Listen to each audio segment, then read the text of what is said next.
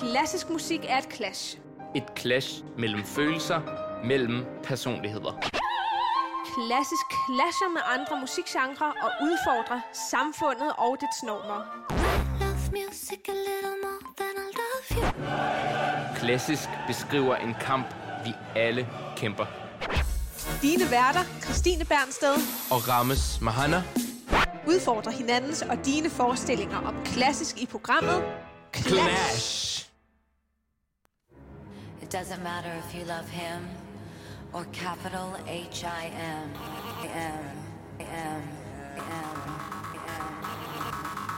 Just put your paws up. Cause you were born this way, baby.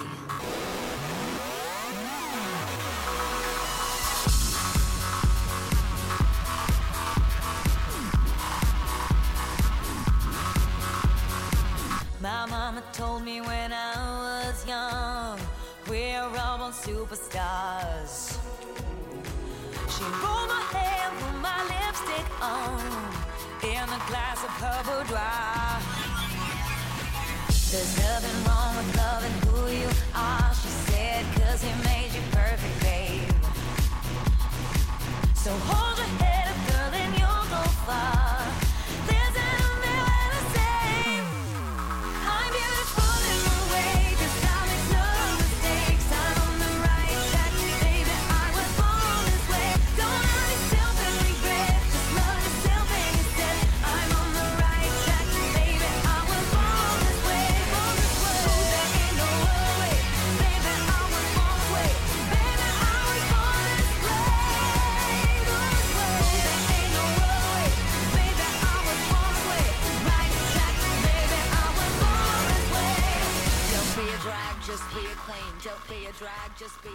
I baggrunden har vi den episke og fantastiske Lady Gaga.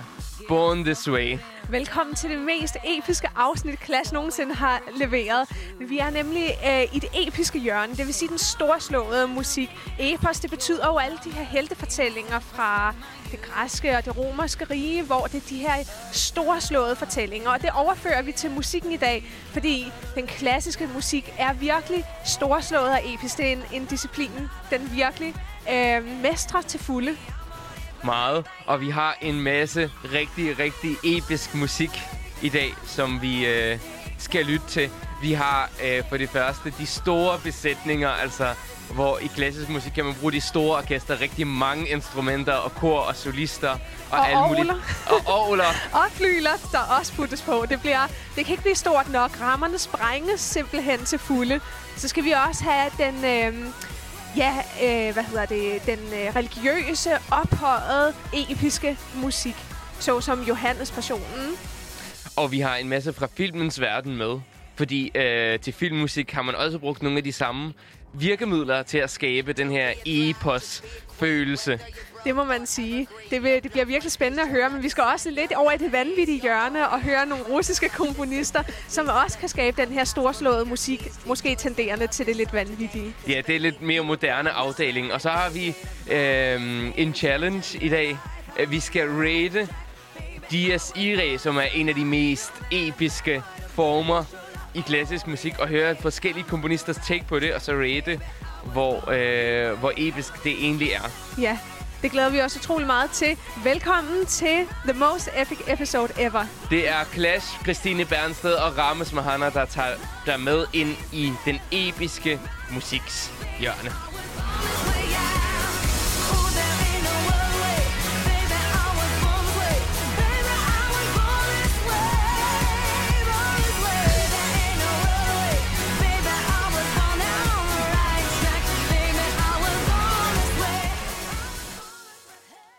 Wow, jeg glæder mig virkelig til at øh, komme sådan i storslået humør med al den fantastiske Yes. musik, vi har. Jeg synes allerede, vi har ramt humøret her i studiet. Vi er virkelig ophøjet og opløftet af denne fantastiske musik, som vi skal til at høre i dag.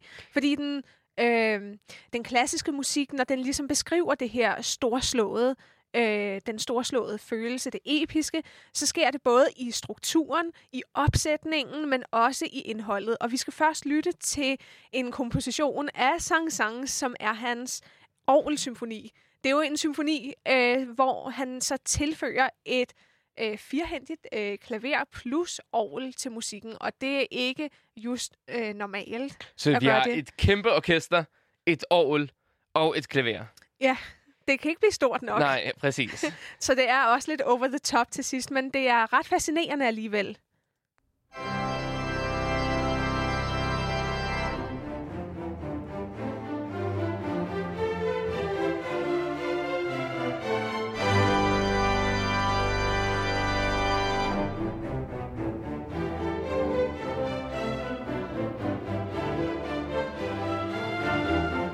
Så er der drama. Det er der ret virkelig, det er meget bombastisk, og orglet fungerer lidt som den her øh, arkitektoniske øh, søjlerne i musikken, som de her nedslag mm. af den her opløftede stemning. Mhm. Mm-hmm. Og grund til, at Sang Sangs han tilfører orglet, det er fordi, det er ligesom at samsurium af hele hans karriere. Han var selv organist, så øh, selvfølgelig skulle der da være katedralstemning i en symfoni.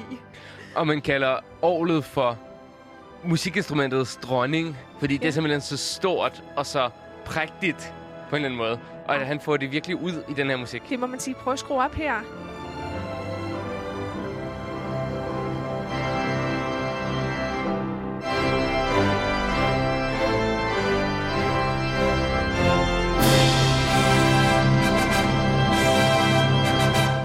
Jeg tror, den er på top 10 af franskmændenes mest elskede franske musik. Men det er jo også pompøst og majestætisk, og det er noget, som franskmændene også elsker. Det må man sige. Og hvad hedder det? Uh, vi skulle uh, høre til slu- slut i symfonien. Ja, lige de sidste 40 sekunder eller sådan noget den stil, fordi det, det fortsætter jo derud af Ja. for fulde brag. Vi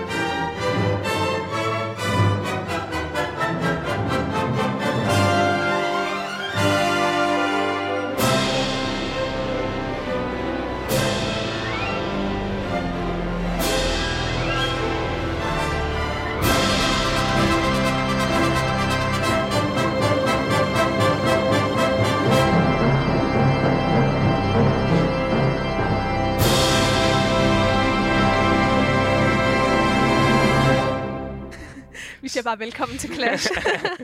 Så er vi i hvert fald opløftet. det er vi. Det er simpelthen strålende musik, og det er den her ophøjelse af musikken til Gud, øh, evigheden og det guddommelige. Men synes du ikke, at øh, det, der forener den episke musik, altså både det, øh, der er ved Lady Gaga for eksempel, som vi hørte i introen, og Saint-Saëns, at det er det der med forenelse med Jo. noget større. noget større. Man øh, rækker ud over sig selv og forener øh, folk øh, broderlig kærlighed. Og det er nemlig den her forenelse, vi skal videre tale om i Mahlers øh, symfoni. Øhm, De tusinder symfoni har den fået et tilnavn. ja, det er hans 8. symfoni. Ja, øh, det er ikke ham selv, der har givet navnet De Tusinders øh, Symfoni. Det var mere sådan en reklame, og han var ikke så glad egentlig for det. Øh, og den hedder det, fordi det lyder som om, det er tusind mennesker, der er involveret i øh, at spille det her. Det er nemlig også en kæmpe stor Ja, opsætning. det, det er dog ikke tusind mennesker, men, men det lyder til, at øh, der er rigtig mange musikere det på er sådan en virkelig scene. effektfuld musik, så det batter. Men øh, det er en symfoni, der ligesom også omhandler den her frelse, man får gennem broderlig kærlighed. Og kærligheden, eller troen hedder det, på evigheden af det evige liv. Lad os lytte til starten.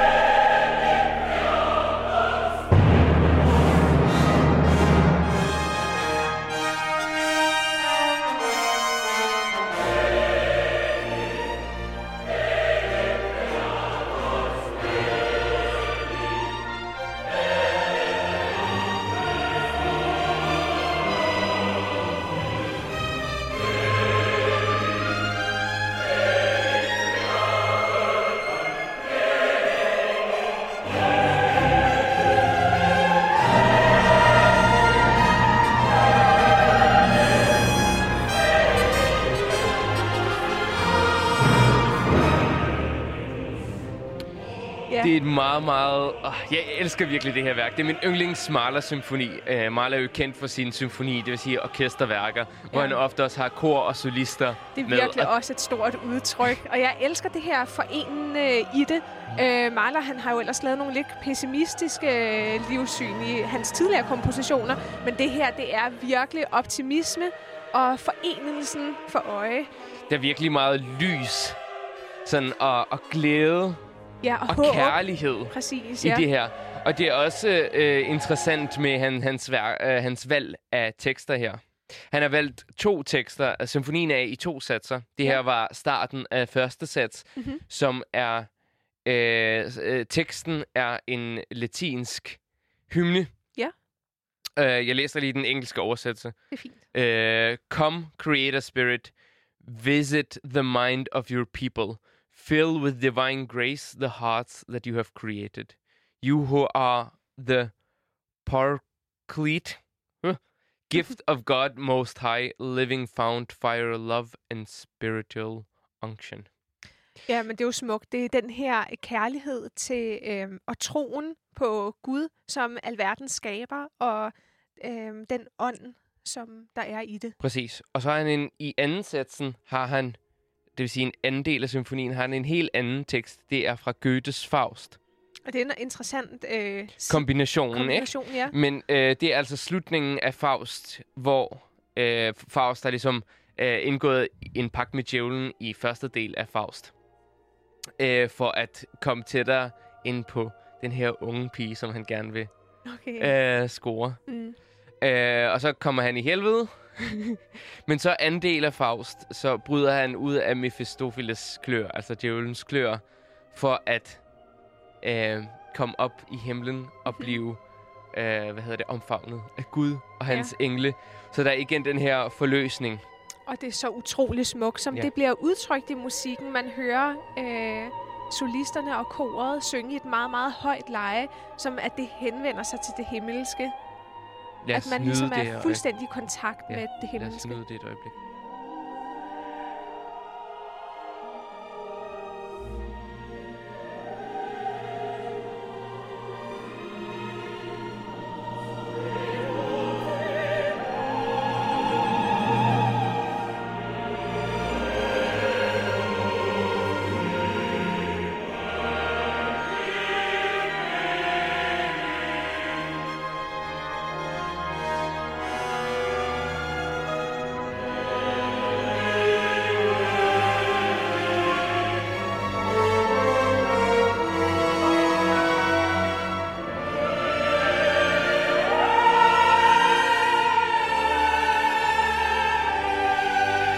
Igen, valget af, af tekster. Det ene er det mere sådan objektivt guddommelige, altså den latinske tekst, som bare hylder gudskaberen. Og anden del er ligesom det mere menneskelige, hvor Faust ligesom gennem alle de her sønder renset sig selv, og i kærligheden finder det guddommelige.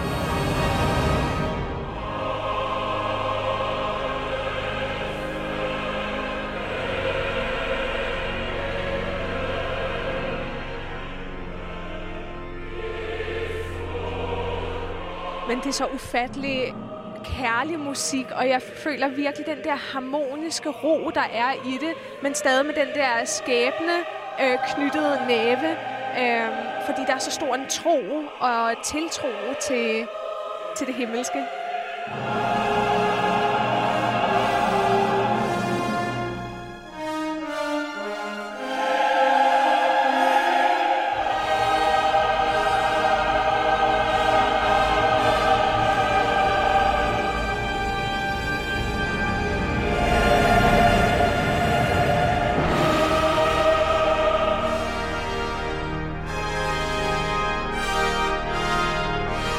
Hvis man lytter godt efter, kan man høre melodien fra starten, fra introen. Altså Præcis. den latinske hymne.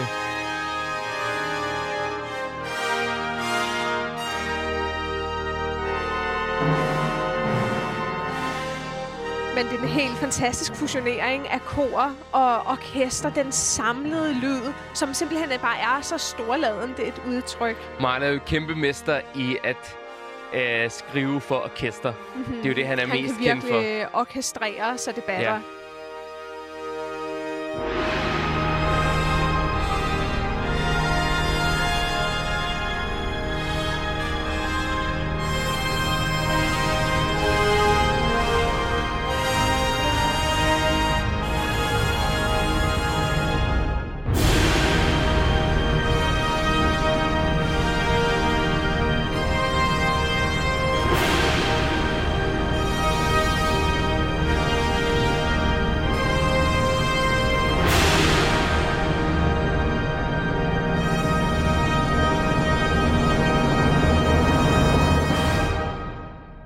Det er simpelthen Wow, så jeg uovertruffen elsker fantastisk. det. Jeg, jeg er egentlig ret skeptisk over for Mahler i mange af hans værker, men det her synes jeg er fuldstændig fantastisk. Også hvis man lytter til hele symfonien i sin helhed, som var sådan cirka halvanden time, så er der hele den her udvikling, Ja, især i ansats, hvor ligesom Faust går fra det menneskelige og til det ophøjede. Det er helt, øh, og så når man det her totalt episke sted til sidst. men den måde, hvor, hvorpå han hele tiden kan udvikle klangene og hele tiden opbygge den her stemning gennem strukturen, der bare tager til gradvist hele tiden, så det til sidst ender i det her fuldstændig øh, kæmpe store udtryk. Det er altså et mesterværk. Det og, synes jeg virkelig. Og det er virkelig noget, som rammer en meget øh, som lytter, også hvis man sidder i et rum, hvor det bliver opført.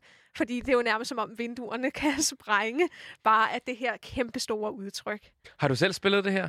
Nej, øh, endnu ikke, men det er, det er helt sikkert en fantastisk oplevelse at være en del af det.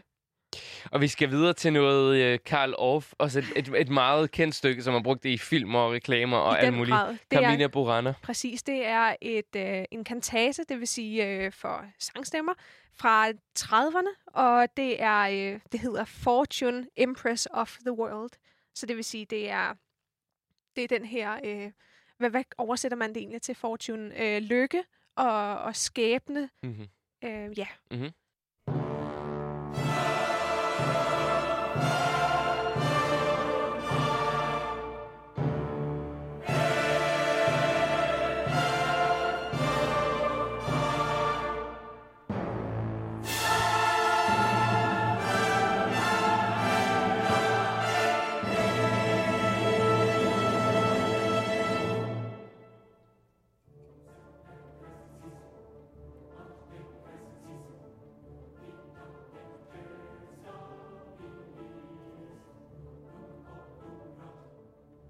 Ja, det handler om skæbnen. Mm-hmm. Om at... Øh, Og det øh, hører man jo virkelig også i de her rytmiske øh, nedslag, hvordan han øh, indfanger og indkapsulerer skæbnemotivet med, at det er nogle meget sådan insisterende hele tiden nedslag, der kommer rytmisk. Men den, øh, teksten siger egentlig, at, at skæbnen er ligesom ikke til at stole på. Den ændrer sig hele Ja. tiden. Ja, og det er jo også interessant, hvordan han understreger det her i, i blandt sangstemmerne, som kommer med de her øh, næsten væskende, øh, men insisterende motiver, ikke?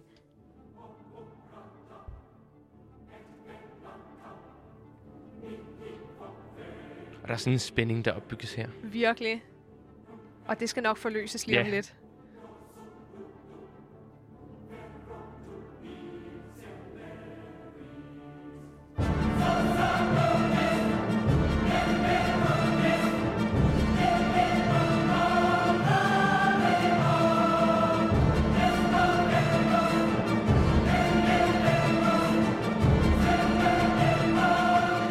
Fornemmer virkelig, at det er det her skæbnesvangre, det er nærmest dommedag, ikke? Præcis. Og det er sjovt, man kender jo ikke så meget, eller jeg kender i hvert fald ikke så meget til Karl Orff, mm. hvad han ellers har skrevet. Det, det er sådan... Men han er jo i den grad kendt for det her. virkelig.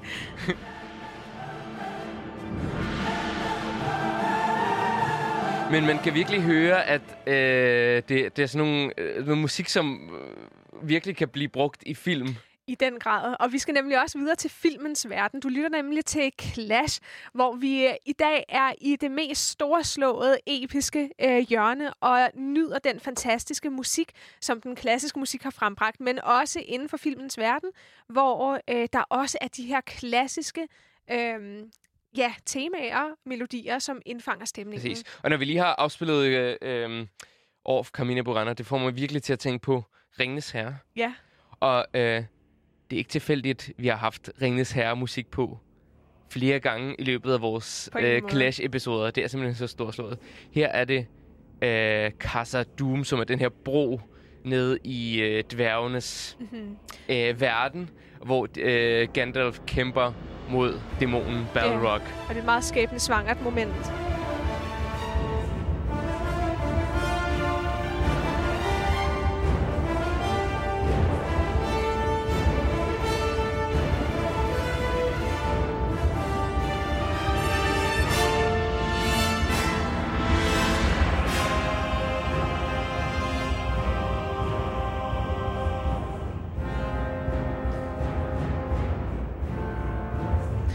Fantastisk dramatisk og effektfuld musik, og man, det er sådan samme måde, øh, musikken er konstrueret på, som i de hidtil øh, værker, vi har afspillet.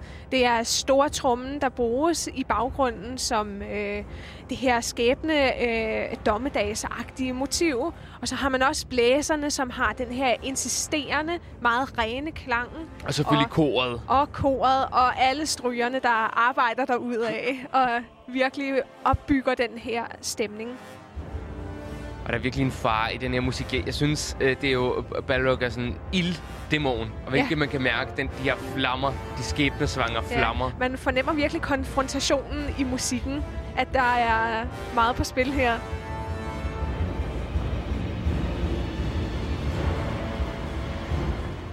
Men en anden sand mester inden for filmmusikken, det er den amerikanske John Williams, og han har kreeret utrolig mange fantastiske soundtracks til film. Men vi skal i dag høre øh, Star Wars selvfølgelig, som øh, er stjernekrigen over dem alle, og det er også den store prøvelse og ja, øh, det himmelske stjernerne i musikken.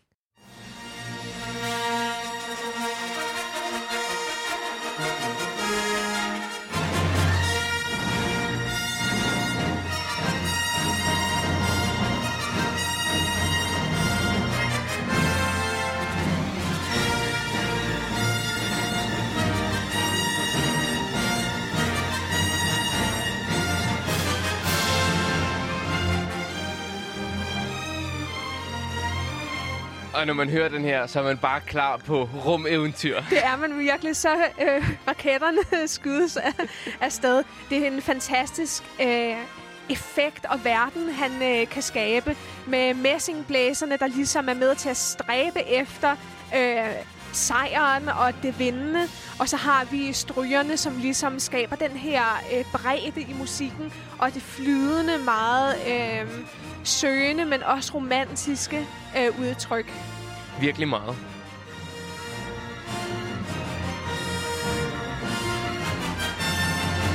Og det er jo totalt altså, klassisk musikeffekter, er det han virkelig. bruger, ikke? Ja. Altså det, det med, at han bruger symfoniorkester mm. på den måde.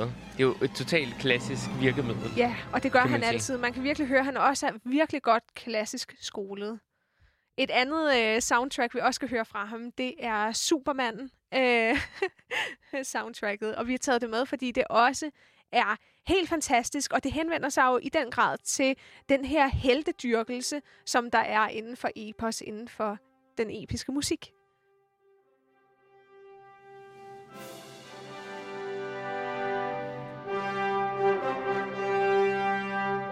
Der er sådan virkelig noget amerikansk over det her. Ja, det, det, det er, der er simpelthen lighedstegn mellem det her amerikansk musik.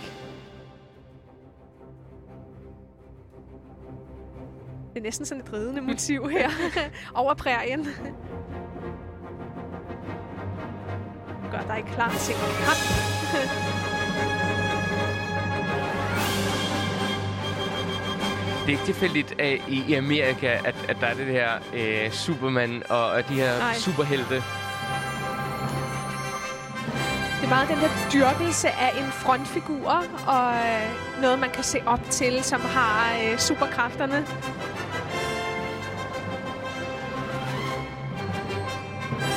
Men det er kampen for det gode. Mm-hmm. Ikke? Virkelig, ja. Det, det er virkelig udtrykt i musikken, og det er meget en del af den amerikanske mentalitet. Allerhøjeste grad.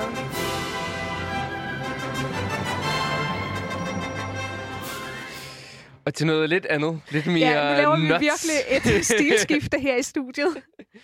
Vi skal over i den lidt mere moderne afdeling, fordi øh, også i det moderne musik, i det 20. århundredes musik, har man også formået at skabe øh, meget storslået musik, og men på en anden måde. Noget lidt mere sådan... Craziness has arrived. Ja, og vi skal starte med noget øh, Stravinsky.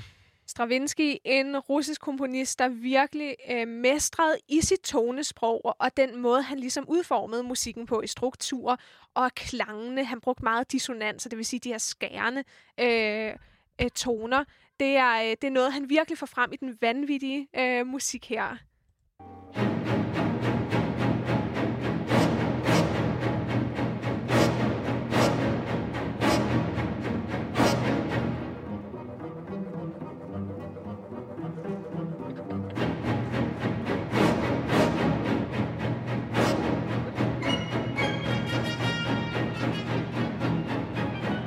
Og det er musik fra en ballet. Ja, Rite of Spring, øh, hvor offeret.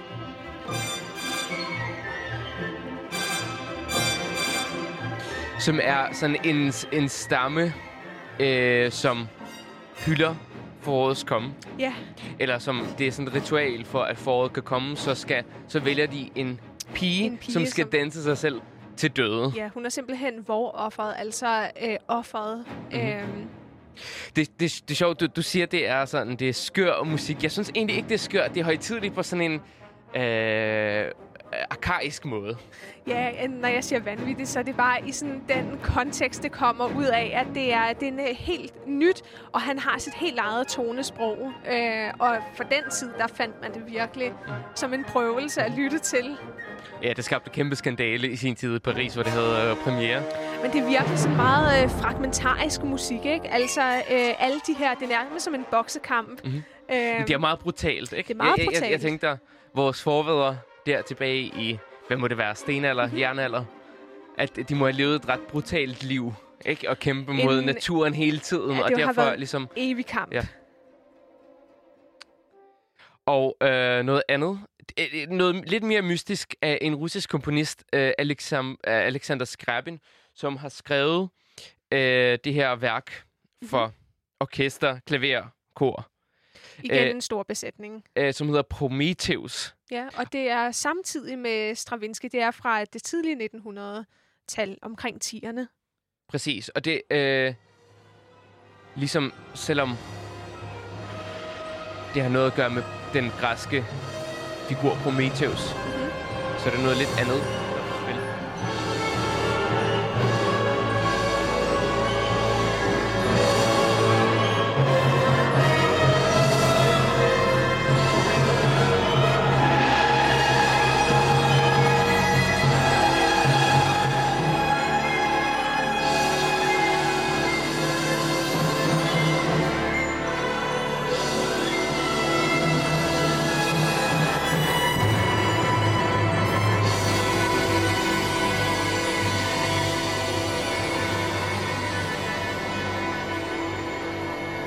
Altså, der foregår jo virkelig mange ting på en gang, og det er det her mystiske univers, hvor man ikke helt ved, hvor man er, men Prometheus-skikkelsen, det er jo den her helteskikkelse, Præcis. som øh, bringer ilden fra guderne ned til menneskeheden, og dermed ses som sådan en, en frelsende, øh, forsonende øh, figur. Mhm.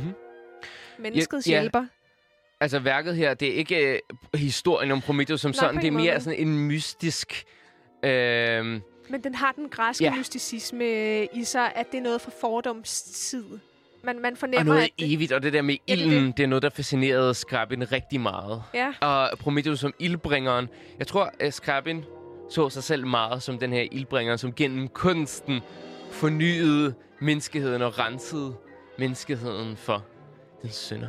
ja, høje tanker om sig selv, men nej, Det det, ved jeg ikke. Men altså, det, er meget, det var meget nyt på den tid, og det er noget, som jo har formet den klassiske musiks øh, moderne tid virkelig meget.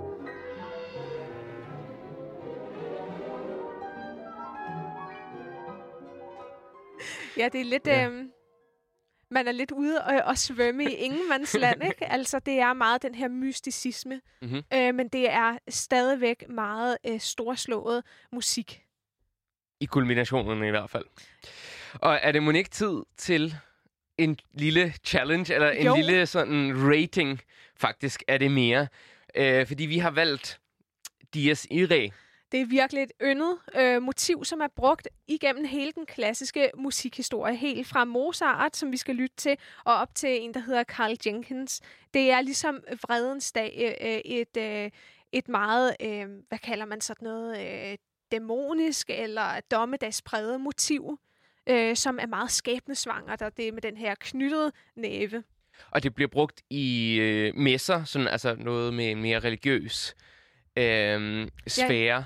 Ja. Øh, men, men det er altså ligesom den del af Requiem, som handler om helvedes ild og, og, vrede, og Guds vrede på en eller anden måde. Og derfor er det øh, typisk det mest, øh, den mest episke del Ja, den mest af en messe dramatiske. eller et Requiem. Ja, den mest dramatiske del.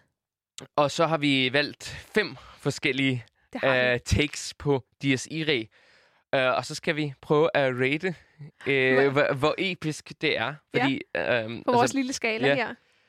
øhm, forskellige komponister har meget, meget forskellige takes på dem. Og vi starter med Wolfgang Amadeus Mozart, som er ofte er kendt for det mere galante musik, Ja, men øh, her, men er, her er der i- virkelig drama. ja, det må man sige.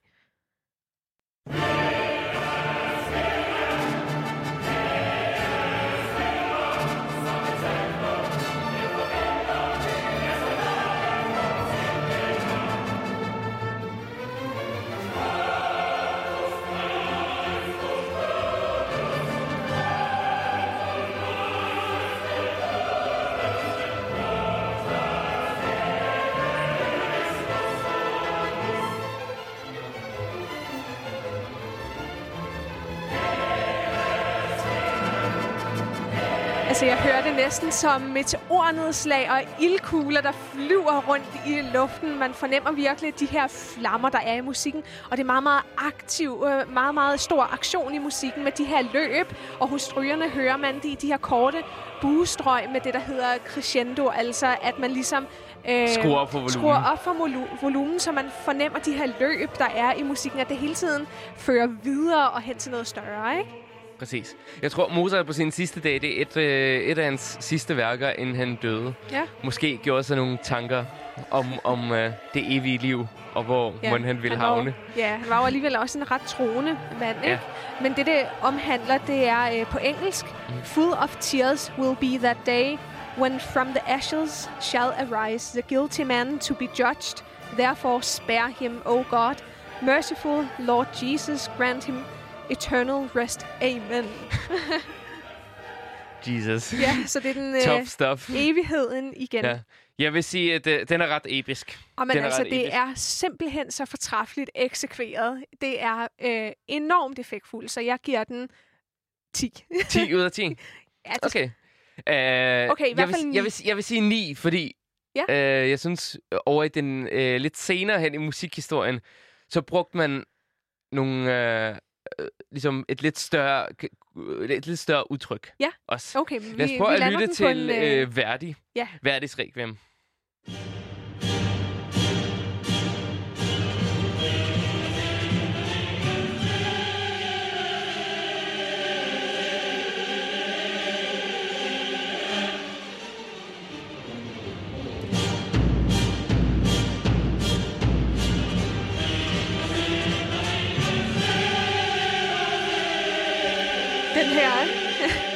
My god. den her har jeg heldigvis spillet, og det har været en kæmpe oplevelse. Det er, Right. Den får simpelthen en 10'er. Den får en 10 også fra mig. Altså, det er jo kolo enormt stort udtryk, og jeg elsker de her meteornedslag, der virkelig er her, ikke? Men der, der, der er sådan en angst i det også, ikke? Jo, der er meget stor urolighed og restløshed, og at man er en stor frygt. Og ikke fordi øh, på nogen måde... Jeg, jeg elsker, elsker virkelig Mozart, øh, Ja. D.S. Eliot, men, men jeg synes, det her tager lidt skridtet videre. Ja, også fordi er der er nogle lidt mere skærende harmonier. Jamen, det er sandt. Øh. Øh. Det, er, øh, det, det er også tættere på vores tid. Det er fra 1870'erne mm. deromkring, Mhm, ikke? mhm. Så det er et mo- moderne tonesprog, og jeg elsker det. Og øh, noget lidt andet, igen over i den russiske moderne afdeling. Dermed er det lidt mere spaced out. Øh, Alfred Schnittke, som var øh, meget religiøs, men altså, han komponerede sig i en meget moderne stil, så der kommer til at være en masse dissonanser, det vil sige skærende øh, ja, tonesprog. gerne.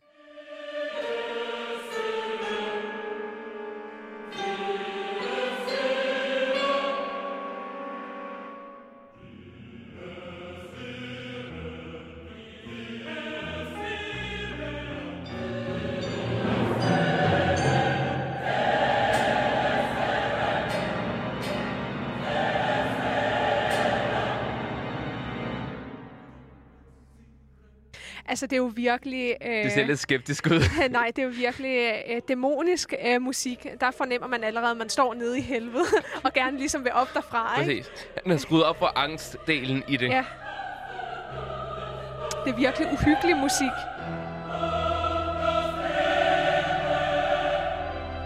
Og samtidig meget religiøs med det her orgel. Ja, det er det, som ligesom henvender sig til det guddommelige. Men jeg synes, man kan mærke, øh, det lyder ikke så fyldigt som Mozart eller Verdi. Nej, nej, det gør det ikke. Det har ikke en lige så stor, svulstig, fyldig lyd. Men det giver en kulde til gengæld. Det lyder lidt mere koldt. Er det, der er istapper i det her? Så bliver man lige slået i hovedet. De, Med en istap. Ja, en istap. Ah, så er der kamp. Jamen, det er jo fantastisk. Det er meget, meget... Ja. Øhm, altså, det fremmer jo de her følelser, så det er meget effektfuldt. Så det er også en høj score. Ja. Hvad vil du give den? I forhold til episkhed, Ja, 8, Ja. vil jeg sige. jeg er, jeg er nok på en syver.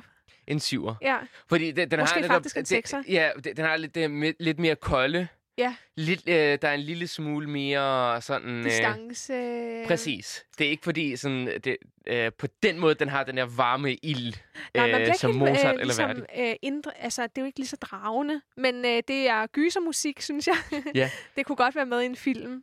Dvorak kommer nu.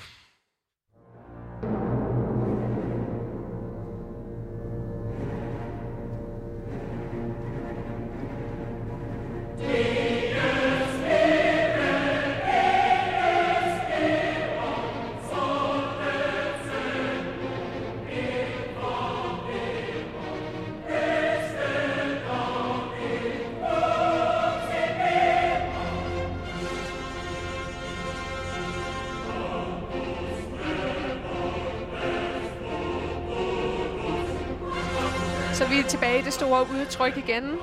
Men øh, på en lidt anden måde. Det er det sådan lidt mere øh, under, undervejs, ikke? At man ligesom er på en, en jagt med det. Ja, og det er sådan lidt mere billedligt. Altså, for mig, øh, i forhold til det andet, vi har hørt, så vil jeg sige, at det her det er lille smule lunkent. Jeg, Det må jeg, jeg jeg altså er nede indrømme på sige. en, øh, en femmer. Ja, det vil jeg sige 5. Eller, eller fire, faktisk. Jeg vil sige 5 eller 6. Okay. Måske 5, vil jeg sige. 5 fordi, men fordi vi har sådan andre mestre som Mozart og Verdi ikke? Ja, Øh, og de mestrede det til, til fulde. Det her, det kunne også have været noget andet. Øh, Det er ikke nødvendigvis Dias Irae for mig. Nej, Øh, det er, Det ikke det. lige så skæbnesvangert. Det er mere sådan en jagt gennem skoven i øh, lidt el, ala Alkönig i, i Schubert, at der er det dramatiske i den grad, men det er ikke skæbesvangert og med dommedag for øje. det føler jeg heller ikke. Og Men er noget du, he- øh, helt, helt andet. Ka- Ja. Carl Jenkins. Øh, Jeg, jeg tror ikke, jeg kender det i hvert fald ikke af navn, så jeg er Nej, spændt men- på, hvad det er, du har udvalgt til mig. Okay, det er meget interessant, det her. så er der her. Er det for en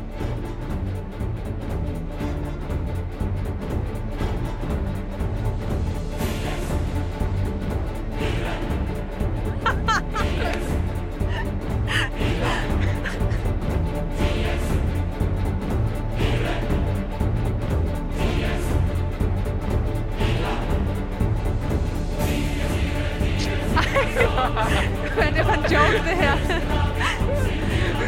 er det, øh, Det er lidt lol, altså. I, i dubstep danseversion øh,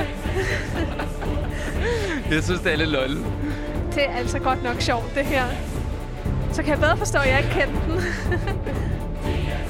Men altså, han, han bruger sådan nogle øh, mo- moderne twists. Man Ja. kan høre sådan... Øh, nærmest sådan et trommesæt, man ellers vil bruge Ja. til, øh, til sådan rockbands. Eller, eller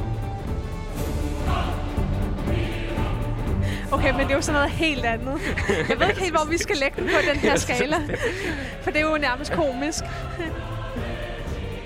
Men alligevel, øh, Altså, jeg, jeg synes, der, er- der er noget fedt ved det. Jeg ved Ja, ikke om det er noget sådan i det. episk, episk på den måde. nej, Øhm, det synes jeg godt nok heller ikke. Det, det kunne godt være det fra er en film Ja, også. Men sorry, jeg kan altså ikke tage det her seriøst. Nej. Også altså, hvis det kom i en film. Altså, jeg tror, jeg vil, jeg, jeg vil, jeg vil ikke synes, det er dramatisk. Nej, det virker tænker, lidt, hvad er det, det her? virker sgu lidt som en parodi, Ja. øh, vil jeg være ærlig. Uh, okay, jeg, jeg må give den en træer. Ja. Sorry. Ja. Altså, ikke fordi jeg ikke kan lide jer. Jeg synes faktisk, at musikken er, er charmerende på sin vis. Men episk, ja, det, det er den sgu ikke særlig meget. Det er ret interessant, at Dias Irae også kan være charmerende og komisk, ikke? Det er jo det. Ej, hvor sjovt. Men, øh, Men altså, sjovt, at ja, fik sjo- den sjo- med. sjovt, han bruger sådan øh, de her lidt øh, mere moderne effekter, lidt mere Ja. poppet. Men altså, der er jo alligevel den der meget øh, stærke rytme i det, ikke? Så man fornemmer, at det ligesom er på vej et sted hen. Men altså, skæbnesvangert og dommedag, det er ikke lige noget, vi kan sætte lighedstegn med hertil. Og det er det øh, skæbnesvangre og episke, vi har med at gøre i dag. Det her er Clash i studiet. Ramos Mahan og Christine Bernsted, som guider dig igennem en masse super episk musik. Både Ja. klassisk og Og nu skal vi simpelthen i det højtidlige hjørne, fordi om der er nogen, der kan skabe det store, slåede, store udtryk, så er det Wagner. Og det er øh, simpelthen... Nogle gange kan det tendere til det lidt langtrukne, men det er også det største udtryk, som er så... Det er simpelthen bare så fantastisk, og noget, som Wagner beskæftiger sig utrolig meget med, det er heltedyrkelsen fra fordomstid, fra de gamle savn, øh, tyske, germanske og også romerske. Og skal vi så ikke lytte til øh, en, en øh, et, et stykke, som alle kender? Ja. Øh, selvom de måske ikke ved, de kender det. Men det er altså Valkyriernes flugt Mm-hmm. fra... Og det er det her middelaldermotiv, som han virkelig ynder at bruge og bygge sine fortællinger Mhm. mm-hmm. op over. Det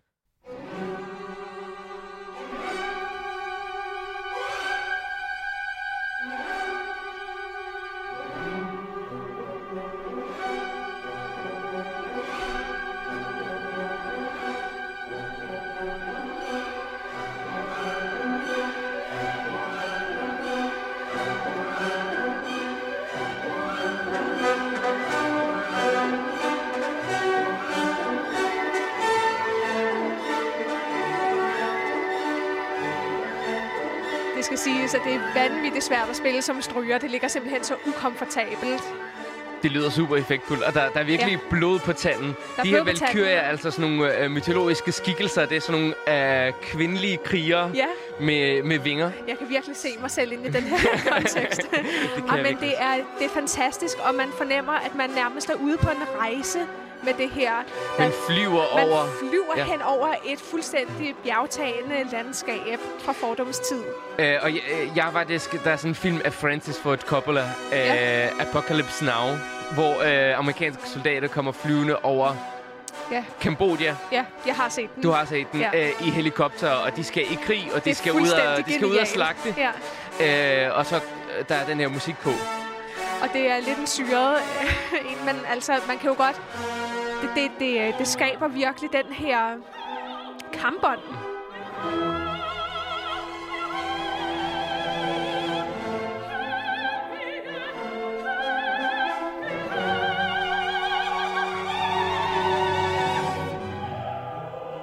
Hvem siger, at en kvinde ikke kan stå for sig selv? Ja. Øh, I øh, den gamle mytologiske alder, så var ligesom det, det er sjovt, det er kvindelige skikkelser. Ikke? Det er ikke øh, mandlige kæmper, men det er kvindelige krigere. Det er meget interessant, men øh, det er en stærk fortælling, og det er altid utrolig øh, dramatisk og øh, kompleks musik, som øh, han skaber. Og det, han har sit helt eget tonesprog, Wagner, som er utrolig fascinerende. Virkelig. Og vi skal videre til noget øh, mere Wagner, og det, det er lidt over en anden afdeling. Ja. Men han var meget fascineret af det storslåede, det højtidlige, Ja, virkelig. Og det, det kan man både høre her, men også over i den lidt mere øh, stille afdeling. Tandhøjser-ouverturen skal Ja. vi høre. Det er en fortælling, en opera, mm-hmm. om en mand, som starter som sønder, Ja. øh, som er inde og har et forhold med den, den her gudinde, lystens gudinde Venus, ja. og så drager han ud for at blive munk og blive forenet i det religiøse. Og det her det er så munkekor-temaet, som mm-hmm. er i Mhm. ouverture. og det er meget sådan kampen mellem den hellige, men også sådan lidt vandærende øh, kærlighed og forløsningen, der kan være gennem øh, kærlighed. Så det er øh, serious business, det her. og det begynder med den her meget poetiske, øh, rolige åbning, men udvikler sig over to minutter til et gedint, virkelig majestætisk stort udtryk. Og det er så ouverturen, det vil sige åbningen af Ja. øh, operaen, som ligesom en, en intro, kan man sige. Og temaet her, melodien, er taget fra et munkekor, der så kommer senere i operaen. Altså nogle munke, der kommer hjem fra en pilgrimsrejse fra Rom og synger så smukt.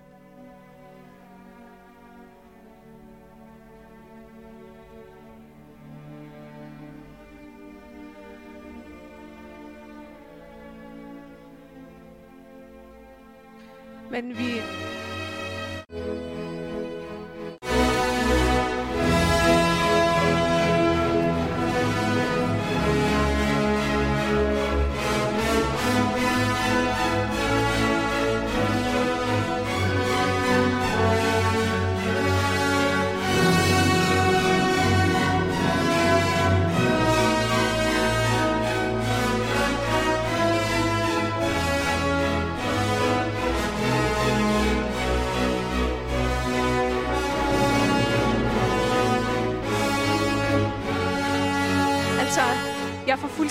gåsehud af den her musik. Det går lige hjertet. Det er, der er så stor bredde og vidde i musikken, og det er fantastisk. Øh, så stort et udtryk, det er. Det er virkelig alt overskyggende.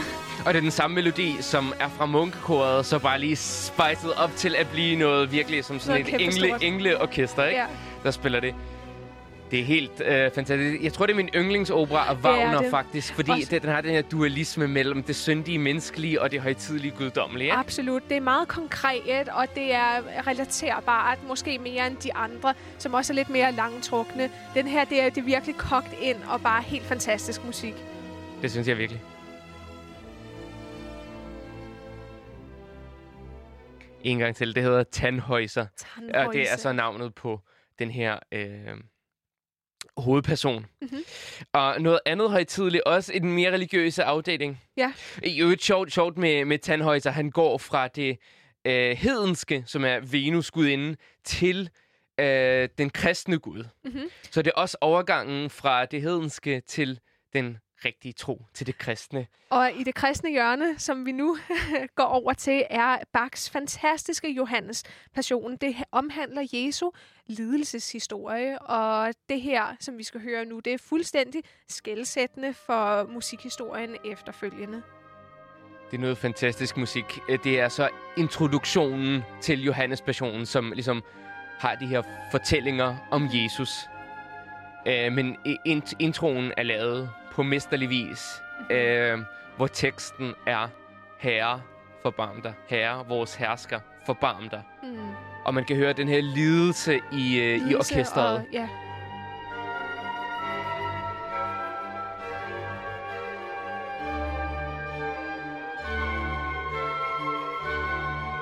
Det her bedende, det, det er mennesket, som beder til Gud, om beder om noget.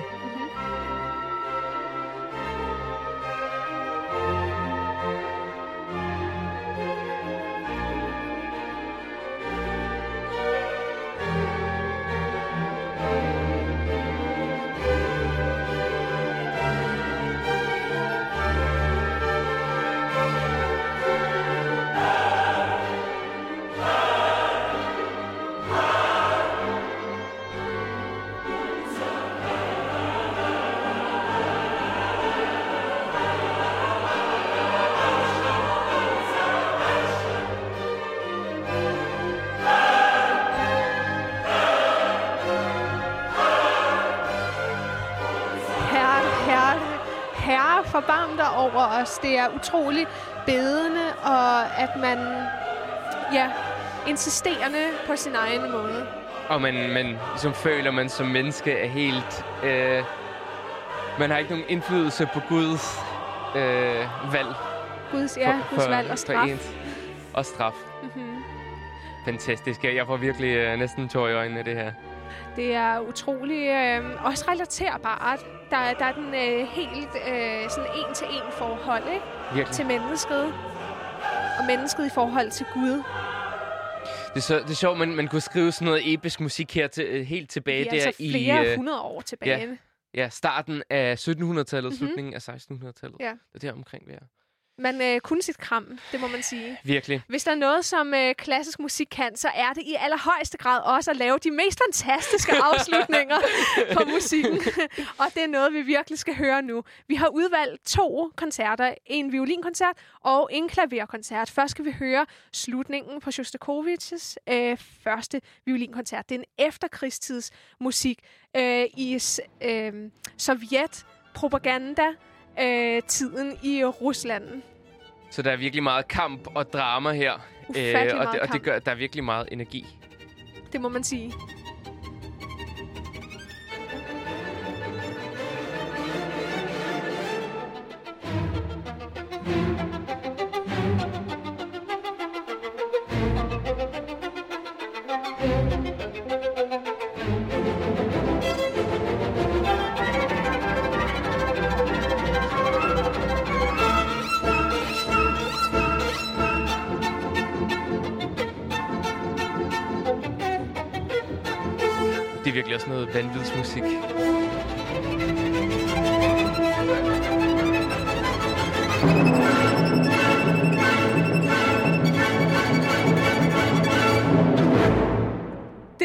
Bare Wow.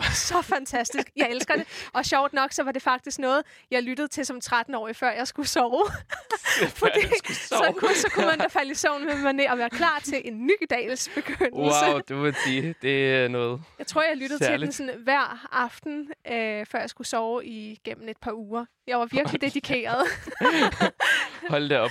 Det kaldes dedikation. Og lidt mere romantiske afdeling, Sergej Rachmaninov har øh, hans episke anden klaverkoncert. Øhm, Altså, hvis der er noget, den man kan, så er det altså at kreere afslutninger. Virkelig. Og lad os høre først, altså det tema, det rolige tema, som bagefter afslutningen bygger på.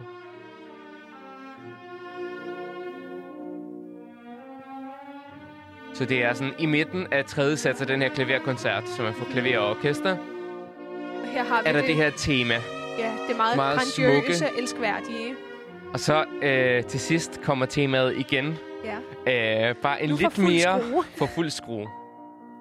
Her kommer det lidt klaveret. Men lad os spole frem til slutningen.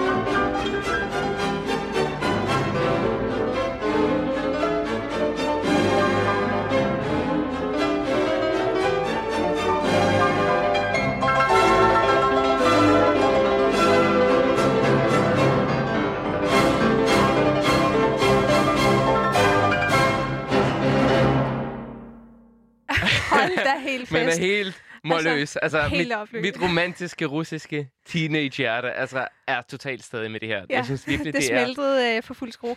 Ej, men altså, det er jo smerte og passion på en gang, og grandiositet, og øh, den får bare hele armen, og det er altså virkelig noget, Rachmaninov mestrer til fulde. Og vi er nu ved at være ved vejs ende. Det må Og til slut sige. har vi lidt... Vi har øh, haft travlt i dag, virkelig. Men vi er i den grad også opløftet. Altså, man bliver jo simpelthen i så god stemning af det her musik. Det synes jeg virkelig. Man får lyst til at tage ud når I Europa, Europa verden. verden. Nu er vi klar til kamp. Vi overtager Polen. Hvad siger du til? til sidst har vi uh, We Will Rock You. Episke sanger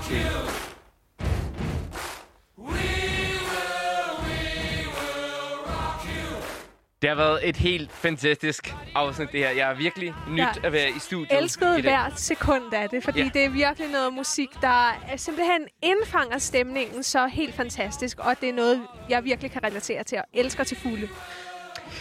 Husk at uh, følge vores Instagram, som er clash.classical, og lytte til al den dejlige musik, vi har haft med i dag på Spotify. Clash nummer 33.